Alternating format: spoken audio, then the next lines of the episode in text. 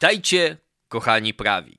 Ubiegłotygodniowa debata w Parlamencie Europejskim na temat Polski pokazała dwie alternatywne wizje Unii Europejskiej. Jedna to wizja euroentuzjastów, w której istnieje jednolite prawo europejskie, a brukselscy urzędnicy są reprezentantami także interesów Polaków. Druga to wizja Europy ojczyzn. Obydwie te wizje są nieprawdziwe. O tym wszystkim dzisiaj, a to jest rozkmina Korzuszka. Je... Spokój! Okej, okay, witajcie po raz kolejny na kanale. 17 tysięcy razy mi suka przery przerywała. Tutaj leży Sukacynia, która ostatnio prawie zeszła z tego świata, przez co nie było w piątek specjalistów od wszystkiego. Na szczęście udało się ją uratować. Dałem specjalnie zdjęcie Suk, bo się dopominaliście, bo bania jest trochę zbyt ciężka, żeby ją przekazać, pokazać przed kamerą, tak jak to robię, więc macie zdjęcie Suk zamiast miniaturki odcinka, jak to zwykle mm, robię, ale chcę się oczywiście zająć, słuchajcie, sprawą tej e, wizji Unii Europejskiej, bo myślę, że na ten temat wiele rzeczy ciekawych wiem i wiele ciekawych rzeczy mogę Wam powiedzieć, a zanim do tego przejdę, chciałem tylko podziękować wszystkim nowym subskrybentom na kanale. Matko Bosko, co się stało długo. Rzeczywiście te nowe subskrypcje szły jak krew z nosa i nagle jeden filmik o Dave'ie Chappellu chyba 400 czy 500 subskrypcji tylko z tego jednego filmiku. Przekroczyłem 5000, jestem niezwykle z tego powodu zadowolony. Wszystkim Wam dziękuję za nieustające wsparcie, nowym subskrybentom, ale szczególnie tym, którzy cały czas byli ze mną, kiedy te zasięgi trochę nie były takie jak trzeba. Mówiąc szczerze, lekcję z tego taką wyciągam, że to wszystko na pstrym koniu jeździ, czy jakkolwiek to się mówi. Znaczy niewiele, znaczy zależy to oczywiście ode mnie, bo pewnie gdybym był beznadziejny, to byście nie chcieli tego oglądać, ale dlaczego nagle YouTube, bo y, jakby widzę po statystykach, że YouTube nagle stwierdził, że ten filmik pokaże dużej liczbie po prostu widzów. Normalnie to pokazuje 20 tysiącom, 30 tysiącom widzów moje filmiki, a tu nagle chyba 150 tysięcy ludzi yy, miało szansę kliknąć na tą miniaturkę w ogóle, więc to jest bardzo ciekawe. No i jeszcze raz, wszystkim dziękuję i teraz już przechodzimy mm, do rzeczy. Więc tak jak powiedziałem na samym początku, czy we wstępie, są dwie wizje, które według mnie są obydwie nieprawdziwe. O tej wizji euroentuzjastów, ponieważ, ponieważ ona z prawej strony sceny politycznej była wielokrotnie krytykowana, powiem mniej, bo chyba rzadziej się mówi o tym, że kiedy ludzie mówią, szczególnie publicyści, na przykład po prawej stronie, my do innej Unii Europejskiej wstępowaliśmy, tamta to była Unia Europy Ojczyzn, że to była Unia, w której suwerenność narodowa się liczyła. I tu rzadko się zwraca uwagę na to, że to jest wizja nieprawdziwa i na tym się skupię w tym filmiku dużo bardziej. Natomiast najpierw ta fałsz tej wizji parlamentu, którą reprezentowali, czy najbardziej wymownymi reprezentantami według mnie była Ursula von der Leyen, czyli szefowa Komisji Europejskiej i Manfred Weber. Z ich ust padały słowa o polskim patriotyzmie, o tym, prawda, czym, jakim zagrożeniem jest nacjonalizm, ale w tych wszystkich wypowiedziach był taki ton, że właściwie oni to robią dla Polaków, chronią Polaków przed demokratycznym rządem, który Polska sama mm, wybrała. I to jest w pewnym sensie parlament mówi, czy tak myślą ci parlamentarzyści, o pewnej Unii Europejskiej, która jeszcze nie istnieje, ale którą oni chcieliby zobaczyć w przeszłości, właśnie gdzie parlament jest takim forum demokratycznym, paneuropejskim, który zostaje wybierany przez jakiś europejski demos, który oczywiście nie istnieje, bo Europejczyków poza Polską pewnie ta debata średnio interesowała, jak wszystkie debaty Parlamentu Europejskiego, no ale oni mają generalnie do tego podejście. Jeśli nie mamy kompetencji, by to zrobić, co chcemy zrobić, to powinniśmy je mieć. Jeśli taki demos europejski nie istnieje, to powinien istnieć i my będziemy się tak zachowywali, jakby ta przyszłość, która jeszcze jest niewiadomą, ona tak naprawdę już tutaj e, istniała. Natomiast pytanie, które kluczowe, które chciałbym zadać wszystkim, którzy zgadzają się na przykład z tymi, e, z tą krytyką polskiego rządu z ust Webera czy von der Leyen, bo uważam, że są ludzie pewnie, którzy uważają, że to, co na przykład stało się z Trybunałem Konstytucyjnym, e, jest niedopuszczalne w sensie sposobu wyboru Trybunału Konstytucyjnego i tutaj można mieć pewnie bardzo sensowne i bardzo ugruntowane, ugruntowaną krytykę. Ale załóżmy nawet, że oni w 100% mają rację i w tym momencie oni przedstawiają prawdziwy interes Polaków. To pytanie jest takie, czy to jest wystarczający powód, że oni mają rację, żeby dać im prawo do decydowania o tym, jak będzie wyglądało na przykład sądownictwo w Polsce, czy inne kwestie, bo Parlament Europejski też się zachowuje, jakby decydował o wszystkim, na przykład o dostępie do ginekologa w Polsce, chociaż nie ma takich uprawnień i nigdy takich uprawnień nie dostał. Natomiast pytanie jest takie, czy ten mandat do tego, żeby oni decydowali o Polsce, wystarczy w związku z tym, że my się na przykład zgadzamy. Ja się z nimi do końca nie zgadzam, ale załóżmy, że ktoś się w 100% z nimi zgadza. To pytanie proste, które każdy, które każdy każdej takiej osobie bym zadał, jest takie: a co będzie, jak von der Leyen i Weber nie będą mieli racji? Co może zrobić wtedy polski wyborca, żeby odebrać im ten mandat do decydowania o tym, co się będzie w Polsce działo? Bo jak wyborca polscy, czy wystarczająca ilość wyborców stwierdzi, że Morawiecki nie ma racji, no to trzeba wybrać Tuska. Prawda?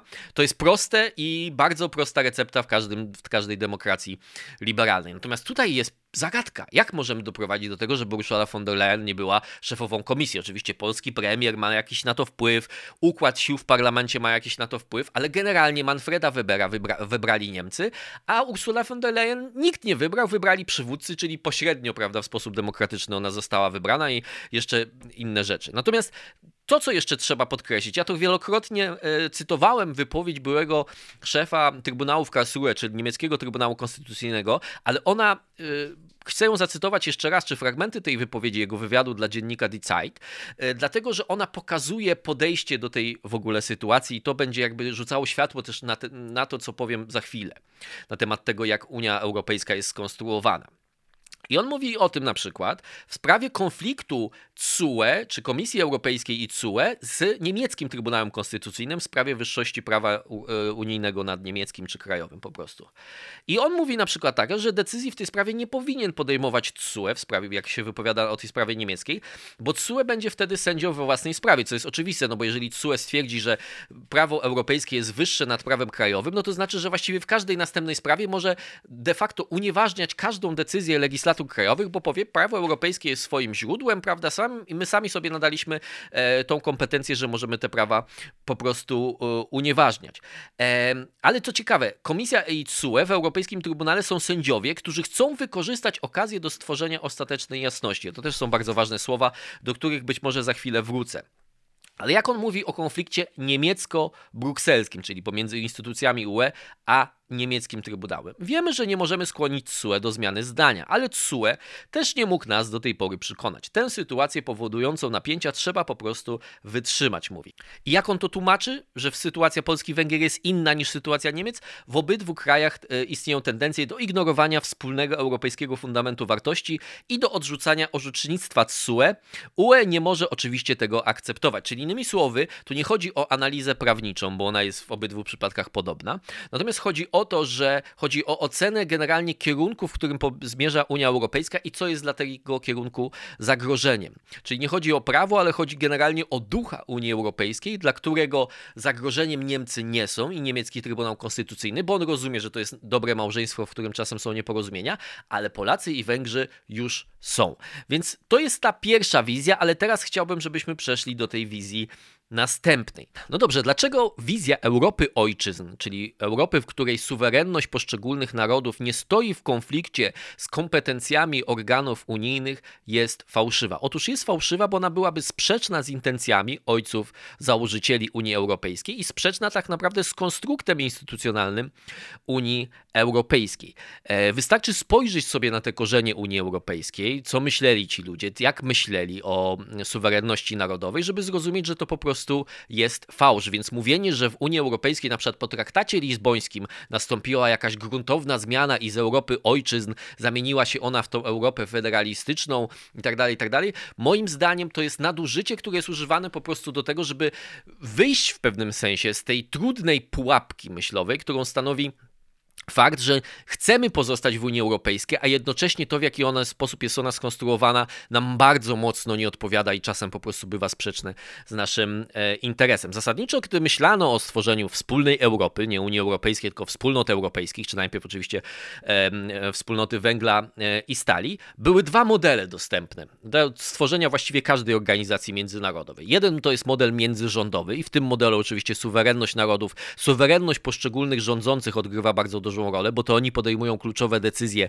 i to oni, dostawszy mandat od swoich narodów demokratycznych, mogą na wspólnym forum podejmować decyzje, które dotyczą e, wszystkich. A drugi model to jest model ponadnarodowy, czyli że tworzymy instytucje, które w pewnym sensie będą konkurowały z narodami suwerennymi i, i z ich rządami o te same kompetencje i że urzędnicy ci ponadnarodowi nie będą służyli żadnemu narodowi, nie będą przedstawicielami żadnego z rządów, tylko będą przedstawicielami tej nowej instytucji, tego nowego e, ciała politycznego. I to trzeba sobie jasno powiedzieć, że ci, którzy decydowali o kształcie Unii Europejskiej na samym początku, czy wspólnot europejskich na samym początku, czyli przede wszystkim Jean Monnet, który jest tutaj ojcem założycielem najważniejszym, mm, zdecydowanie opowiadali się za tym drugim modelem. To tak naprawdę pochodziło. O tym pisał e, Christopher Booker i Oliver North w takiej książce The Great Deception, historii Unii Europejskiej, pisanej z punktu widzenia brytyjskiego, e, ale wydaje mi się, że ten punkt widzenia brytyjskiego dla nas Polaków akurat jest dosyć dobry, to znaczy dobrze jakby oddaje też nasze podejście dzisiejsze do Unii Europejskiej, ale oni piszą między innymi o tym, że dla Moneta kluczowa w jakby opracowywaniu konceptu e, tych nowych wspólnot europejskich było doświadczenie z Ligi Narodów, czyli jeszcze z po, okresu po wojnie I światowej. On wtedy współpracował z Arturem Salterem, to był taki e, brytyjski e, urzędnik i na przykład oni wtedy bardzo im zależało na tym, żeby stworzyć sekretariat Ligi, czyli odpowiednik, no można powiedzieć, urzędniczy dzisiejszej Komisji Europejskiej, czy wcześniej tego High Authority, prawda, w Europejskiej Wspólnocie Węgla i Stali że ona nie może składać się z przedstawicieli, y, y, ten sekretariat nie może składać się z przedstawicieli poszczególnych narodów, ale międzynarodowych urzędników, którzy jakby lojalność ich pierwszorzędna będzie wobec właśnie tej międzynarodowej organizacji. Monet ja za jedną z największych porażek Ligi Narodów uznawał to, że poszczególne państwa miały prawo weta co do decyzji podejmowanych tych kolegialnie. Znaczy jakby, a to prawo weta oczywiście jest tak samo jak w Europie e, prawo jednomyślności na forum Rady Europejskiej jest no jakby tym głównym zabezpieczeniem interesów suwerennych e, narodów. W ogóle Booker i North w tej książce, którą wam polecam, macie link do tego mm, w opisie filmu. Ona, jest, ona nie została przetłumaczona na polski, ale jak jeszcze raz mówię, jak, jak czytacie po angielsku, to bardzo ją polecam. E, uważali, że w ogóle wspólnota europejska po II wojnie światowej tak naprawdę to było spełnianie marzeń, które powstały po I wojnie światowej, czyli odpowiadanie na to, że największym zagrożeniem dla Europy i pokoju europejskiego są nacjonalizmy i interesy poszczególnych narodów, to był było właściwie rozwiązanie problemu, który już wtedy nie do końca istniał, no bo wtedy tak naprawdę największym zagrożeniem dla Europy był sowiecki imperializm i sowiecki totalitaryzm, więc wizja pewna internacjonalistyczna raczej. Ale to o, o, o tym oni mówią, tak? W 1918 roku chociażby Włoski przemysłowiec Giovanni Angeli, e, założyciel Imperium e, Fiata, napisał taką książkę e, Europejska Federacja lub Liga Narodów. I mm, on argumentował, że to jest jedyne efektywne antidotum na to, żeby zniszczyć destruktywny nacjonalizm.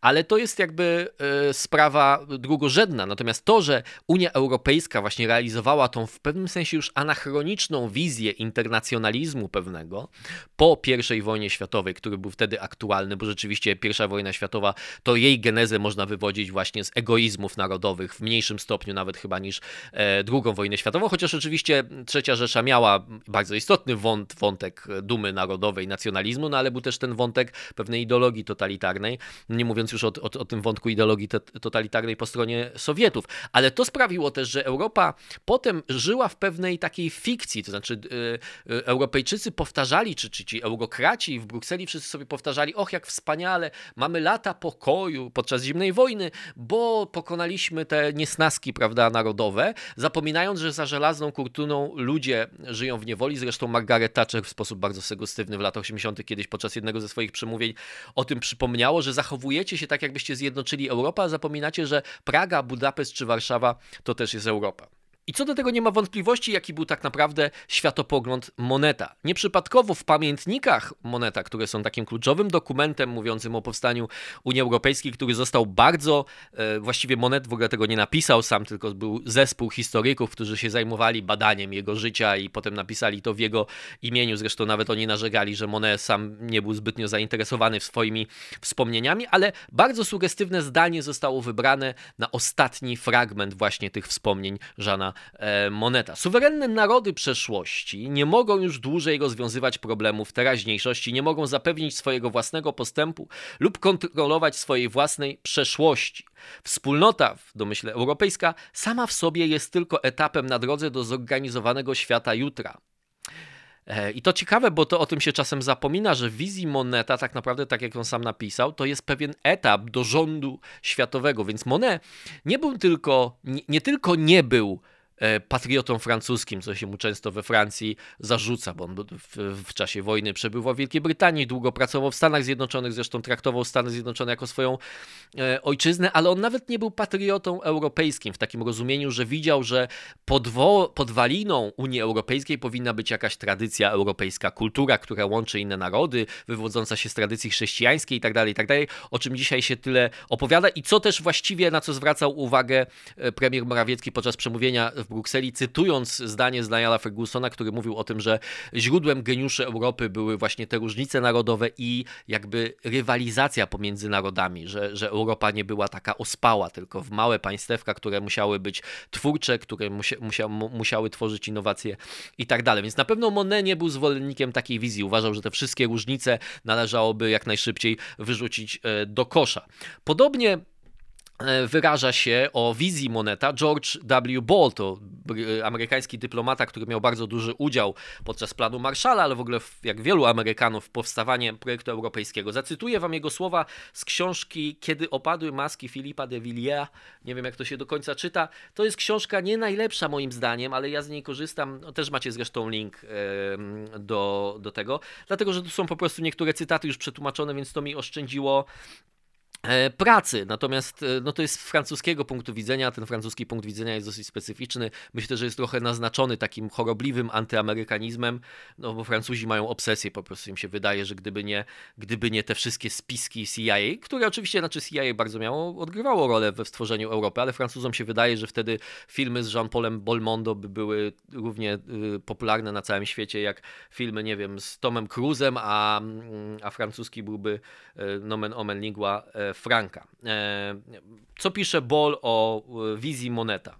Komentarzu do wspomnień wydania angielskiego wspomnień mm, Żana Moneta. Państwo narodowe w postaci, w jakiej zachowało się w wieku XX od, od tej chwili zgodnie z przekonaniem Żana Moneta stanowi anachronizm. Wspólne działania w ramach struktury federalnej nie będzie już, wspólne działanie w ramach struktury federalnej nie będzie już poddane kaprysom rządów uzależnionych od ambicji narodowych i poddanych ich presji. Problemy europejskie nie mogą zostać rozwiązane w ramach obecnej struktury konkurujących między sobą narodów suwerennych. Czyli suwerenność jest zagrożeniem dla potęgi, a nie jakąś jej gwarancją. Zresztą jest taka historia, która przez wiele lat była uznawana za apokryficzną, ale potwierdził ją Luc van Middelaar, to jest taki holenderski e, historyk, który jest absolutnie euroentuzjastyczny, więc nie można go posądzić o jakieś złe intencje, ale że była taka scena, kiedy powstała Europa, e, wspól, wspól, wspólno, e, Europejska Wspólnota Węgla i Stali, że wydawa, wydawano dla wszystkich e, pracowników wysokiej władzy, czyli High Authority, czyli e, poprzednika Komisji Europejskiej, takie specjalne europejskie przepustki, czyli po tym obszarze tych sześciu państw, które weszły w skład y, Europejskiej Wspólnoty Węgla i Stali, oni mogli się poruszać. I Monet dostał y, symbolicznie, czy tak celebrowano tą, tą okazję, dostał symbolicznie pierwszą taką przepustkę i Monet podnosząc tą przepustkę w drugiej ręce miał paszport francuski i powiedział, teraz ten paszport możemy już spalić, bo nie będzie nam już nigdy potrzebny. Zresztą, nawet już nie, nie, angażując się w te poszukiwania historyczne, w odczytywania fragmentów pamiętników Moneta i tak, czy, czy wspomnień Moneta i tak dalej, tak dalej, to trzeba do tego też podejść logicznie. Skoro chciano stworzyć organizację międzynarodową, E, I wielu, a właściwie zdecydowana większość twórców tej organizacji była w przeświadczeniu żyła, że suwerenność narodowa, egoizmy narodowe to jest to, czy, na co ona ma być antidotum, na co ma być lekarstwem, to dziwne by było, żeby tworząc tę organizację narodową, pierwszym, pierwszą ich troską było to, żeby zadbać o to, żeby suwerenność poszczególnych narodów nie była w jakiśkolwiek sposób zagrożona, żeby wszystko było w porządku, żeby to była Europa ojczyzn. Europa ojczyzn już istniała. Oni chcieli to w jakiś sposób skorygować. To jest taka uproszczona wizja, ale w zasadzie mówi wszystko to, co trzeba, mm, trzeba wiedzieć. Zresztą tworząc nową biurokrację, każda nowa biurokracja będzie chciała jak najwięcej uprawnień dla siebie. Więc mówienie o tym, że twórcy Europy Zjednoczonej myśleli przede wszystkim o suwerenności poszczególnych państw jest po prostu nieprawdziwa. E, często, gdy się mówi o tym, e, jak już ktoś w szczegóły chce wejść, to mówi, no tak, był Monet, ale tak naprawdę był jeszcze Schumann. Schumann był katolikiem i on był właśnie bardziej zwolennikiem takiej wizji Europy ojczyzn. I ja z tej wizji się, generalnie z tą wizją się nie zgadzam, bo jak w najnowszej historiografii wynika, to plan Schumana, który jest tak nazywany buńczucznie planem Schumana, tak naprawdę był planem Moneta, który Monet mu w e, odpowiednim momencie podsunął. To wynikało też z pewnych relacji z Amerykanami, w które ja się teraz nie będę zagłębiał. Zresztą Schumann, podobnie jak Monet, też był takim, że tak powiem, Europejczykiem wykorzenionym, bo on się urodził w Luksemburgu, potem mieszkał na terytorium Niemiec, po, znaczy to było terytorium Niemiec po I wojnie światowej. Mówił najpierw w języku luksemburskim, drugim jego językiem był język niemiecki, trzecim dopiero jego językiem, którego się w życiu nauczył, był język francuski. Do końca życia mówił z dziwnym akcentem. To nie chodzi o to, żeby tutaj grzebać w biografiach ludzi i mówić, kto był prawdziwym Francuzem, chociaż Francuzi to robią, ale chodzi o to, że to pokazuje też, że to była wizja dla niego, takiego, tego szczególnie, że on był w tym luksembursko-niemiecko-francuskim pograniczu i Belgia, i Niderlandy, i Włochy, prawda, do tego jeszcze zostały dołożone, czy, czy Holandia wtedy. E, I dla niego to była wizja naturalna, że on był człowiekiem takiego pogranicza. Zresztą sam Schumann, i tutaj kolejny cytat z tej książki, sam Schumann to e, przyznawał e, w jednej, z jego, w jednej ze swoich książek. To Jean Monnet wraz ze swymi współpracownikami w małej rezydencji przy ulicy Martignac naszkicował w parę miesięcy poza wiedzą opinii publicznej a nawet poza wiedzą rządu koncepcję wspólnoty węgla i stali. To też jest pewna zasada, która obowiązywała na początku powstawania tej Unii Europejskiej, że chociaż parafowowali, parafowowali to przywódcy poszczególnych państw, to tak naprawdę konstrukcja była wymyślona przez wąskie grono ludzi owładniętych pewną, czy no nie mówię, że to ma być negatywne, e, bo dla niektórych to jest pozytywne, ale przez wąskie grono ludzi, którzy pracowali w pewnym sensie w tajemnicy i których nikt na żadne stanowiska tak naprawdę nigdy e, nie wygrał, nie wybrał. I to też jest kluczowe w zrozumieniu metody działania Unii Europejskiej, że Unia Europejska została stworzona z pewnym jasnym planem na początku. Natomiast to, co się nazywało metodą moneta, to polega na tym, że nie można tego planu ogłaszać zbyt powszechnie i zbyt głośno o nim mówić i zbyt radykalnie, w radykalnych krokach do niego dążyć. W, ten, w pewnym sensie metoda moneta to jest metoda małych kroczków, a zarazem faktów dokonanych, że najpierw opinii publicznej nie mówi się zbyt głośno o tym, co się chce zrobić, a potem, gdy opinia publiczna się o tym dowiaduje, to w pewnym sensie już jest za późno, żeby te mm, zmiany e, cofnąć. Zresztą tak mówił Altiero Spinelli, tak pisał w manifestie z Ventotene. Oczywiście Spinelli i Monet nie za bardzo się e, lubili i w wielu kwestiach się różnili. Co do wizji podstawowej się zgadzali, Spinelli na początku e, powstawania Unii Europejskiej nie miał dużej roli, właściwie żadnej roli nie odegrał, ale potem już po śmierci Moneta na przykład odegrał dużą rolę podczas pisania traktatu z Maastricht, ten włoski komunista. Tak? I Spinelli mówił, że e, ludzi, ludy Europy czy narody Europy nie powinny być konsultowane co do przyszłości Unii Europejskiej aż do momentu, kiedy powstanie projekt jasny europejskiej konstytucji. Dopiero wtedy oni powinni swoim głosem jakby zatwierdzić ten fakt E, dokonany.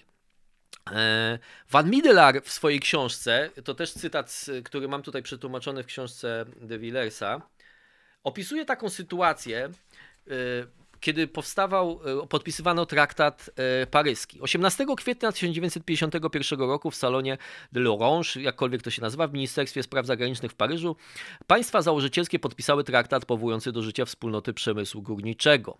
Robert Schuman, minister spraw zagranicznych, podejmuje przyszłych sygnatariuszy. Kanclerza Adenauera, Karla Sforze, który reprezentuje Włochy, Belga Van Zylanda oraz Josefa Becka z Luksemburga. W poprzednich dniach panowie ci ostro negocjowali kilka niezałatwionych spraw. W ostatnich godzinach wprowadzono jeszcze tyle zmian, że gdy nadeszła końcowa chwila, oficjalna wersja traktatu nie była jeszcze gotowa. Odna e, znaleziono bardzo proste rozwiązanie. Sześciu ministrów z Adenauerem na czele złożyło podpisy in blanco na pustej kartce. Duch porozumienia był najlepszym gwarantem jego litery. Europa narodziła się jako dziewicza, niezapisana kartka. Co mówi nam ten cytat? No mówi nam tyle, że właściwie to jest symbol właściwie tego, czym jest Unia Europejska. Wszyscy wiedzą, czym ma być, ale w traktatach czasem, czy w określonych porozumieniach nie można tego zapisać, ale wszyscy znają ducha, wszyscy rozumieją ducha, wszyscy wiedzą, do czego e, zmierzamy. I euroentuzjaści często mówili o tym z rozbrajającą wręcz szczerością, jak Jacques Delors, e, przewodniczący komisji wieloletniej w latach 80., e, mówił o tym w ten sposób. Między biegunami ludowego konsensusu i przywództwa kilku rządzących Europa powstała wedle metody, którą można zdefiniować jako oświecony despotyzm. Konstrukcja ta o technokratycznym charakterze postępująca pod egidą łagodnego i oświeconego despotyzmu powinna się przemienić w projekt będący nośnikiem znaczenia. Jeszcze Delors powiedział: Jest to NPP, niezidentyfikowany przedmiot polityczny.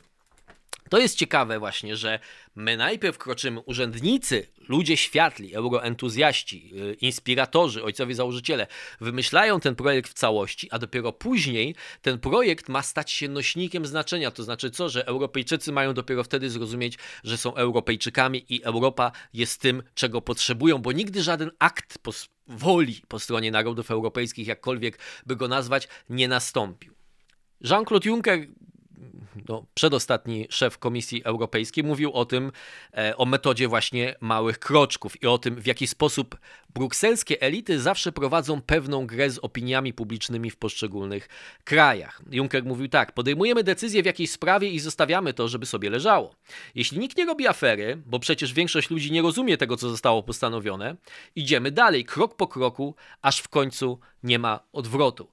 Jose Manuel Barroso czy Jacques Delors, czy inny szef, Barroso oczywiście to inny szef późniejszy po Delorsie e, Komisji Europejskiej, mówili o tym, już nie będę cytował, bo i tak ten filmik jest bardzo długi, ale mówili o tym właśnie, że Delors mówił o korzystnych kryzysach, że Unia Europejska jest zarządzana poprzez korzystne kryzysy. Wywołuje się jakiś kryzys, albo on się wywołuje w sposób e, spontaniczny i wtedy potrzebne są nowe rozwiązania tego kryzysu. Trzeba jakoś z tego kryzysu wyjść. A nowe rozwiązania zawsze no, oznaczają nowe uprawnienia dla brukselskiego e, centrum. Dlatego Delors mówił, że to są korzystne kryzysy. Dlatego też trzeba zrozumieć, że elity europejskie, czy te brukselski, ten technokrat, technokratiat, czy mm, technokratyczne eurokraci brukselscy, o tak powiedzmy, nie patrzą na to w ten sposób z konflikt z Polską, od SUE i tak dalej, że to jest coś, co jest takie złe, że to trzeba rozładować, bo my się tak nie możemy kłócić. Oni patrzą na to jako szansę, żeby załatwić sprawę, która nie została załatwiona przy, w momencie, kiedy odrzucono traktat konstytucyjny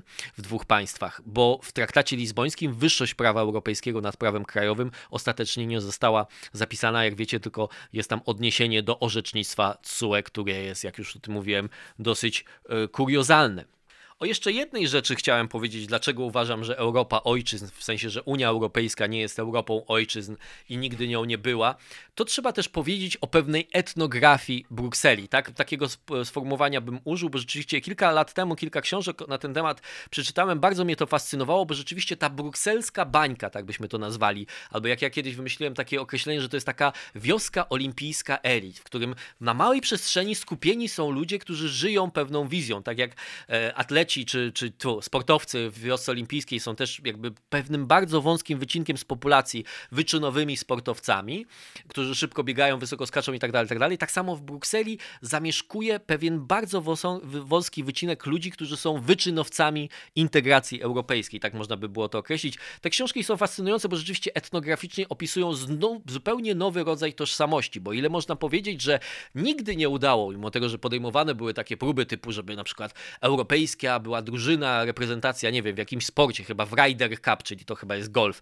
jest tylko e, e, reprezentacja Unii Europejskiej, czy tam Europy. E, te próby nigdy się nie powiodły stworzenia ogólnoeuropejskich mediów, mimo że cały czas Unia Europejska je finansuje, subsyduje, stworzenia jakiejś ogólnoeuropejskiej kultury, jakichś tam filmowych, prawda, nowych dzieł i tak dalej, tak dalej, czy europejskiej historii, której wszyscy Europejczycy będą się uczyli tak samo. Natomiast to, co się powiodło, to stworzenie europejskiej tożsamości właśnie w tej wąskiej bańce, w tej wiosce mm, olimpijskiej elit. Jeden przykład moim zdaniem to pokazuje lepiej niż cokolwiek innego. Po Brexicie e, kiedy e, Wielka Brytania było wiadomo, że będzie opuszczała Unię Europejską, nagle stworzył się problem, co stanie się z Brytyjczykami, czy ludźmi narodowości brytyjskiej, którzy są, cicho bądź, e, pracownikami komisji. Czy oni zachowają swoje funkcje dalej w Komisji Europejskiej, czy będą mogli pracować? Jean-Claude Juncker mówi, oczywiście to są ludzie Unii, oni muszą pracować. Nawet pojawił się taki pomysł, że on e, zaproponował rządowi Belgii, żeby nadać tym Brytyjczykom belgijskie obywatelstwo. Oczywiście belgijskie obywatelstwo mm, na nic by im się nie zdało, ale chodzi o to, żeby mieli obywatelstwo Unii Europejskiej. To pokazuje, jak lojalności są podzielone. Czy wyobrażacie sobie sytuację, gdzie w innej organizacji międzynarodowej, że ktoś jest, nie wiem, e, delegatem Polski przy Międzynarodowym Komitecie Olimpijskim, albo tam WADA, tak, organizacji antydopingowej, albo przy ONZ i tak dalej, i tak dalej. Polska wycofuje swoją albo rezygnuje z udziału w tej organizacji, albo jakikolwiek inny kraj, a ten delegat mówi: ale ja tu zostanę przy tej organizacji. Ja będę pracował dla niej, bo ja jestem jednak bardziej do niej przywiązany niż do swojego ojczystego kraju. Albo ambasador, który na przykład jest konflikt dyplomatyczny, Polska wycofuje swojego ambasadora z Izraela, a ambasador mówi: Ale ja zostanę w Izraelu, będę pracował dla izraelskiego e, rządu. Jeden z teoretyków integracji jeszcze w 1958 roku, co podkreśla, że ten proces socjalizacji europejskich elit jako tej elity, tej awangardy tożsamości europejskiej, która nigdy nie została prze, e, przeszczepiona na narody europejskie, ale która w nich jest bardzo mocna, opisuje w ten, to w ten sposób, że Proces, w którym polityczni aktorzy są przekonywani, by przenieść swoje lojalności i oczekiwania w stronę nowego centrum, którego instytucje posiadają lub domagają się jurysdykcji ponad istniejącymi wcześniej państwami narodowymi. 1958 rok, czyli rok po podpisaniu traktatów rzymskich. E, The Economist, to już są rozważania współczesne, jak się ten 2010 rok, e, pisał o tym w ten sposób, że brukselscy biurokraci poddani są specyficznemu rodzajowi socjalizacji. Znają wiele języków, wielu z nich ma małżonków z innych krajów, a rozwiedli się z partnerem jeszcze z innego kraju wcześniej, jeśli już o tym mowa mają wielokulturowe, wielojęzyczne potomstwo, które traktuje Europę jak swoją narodowość.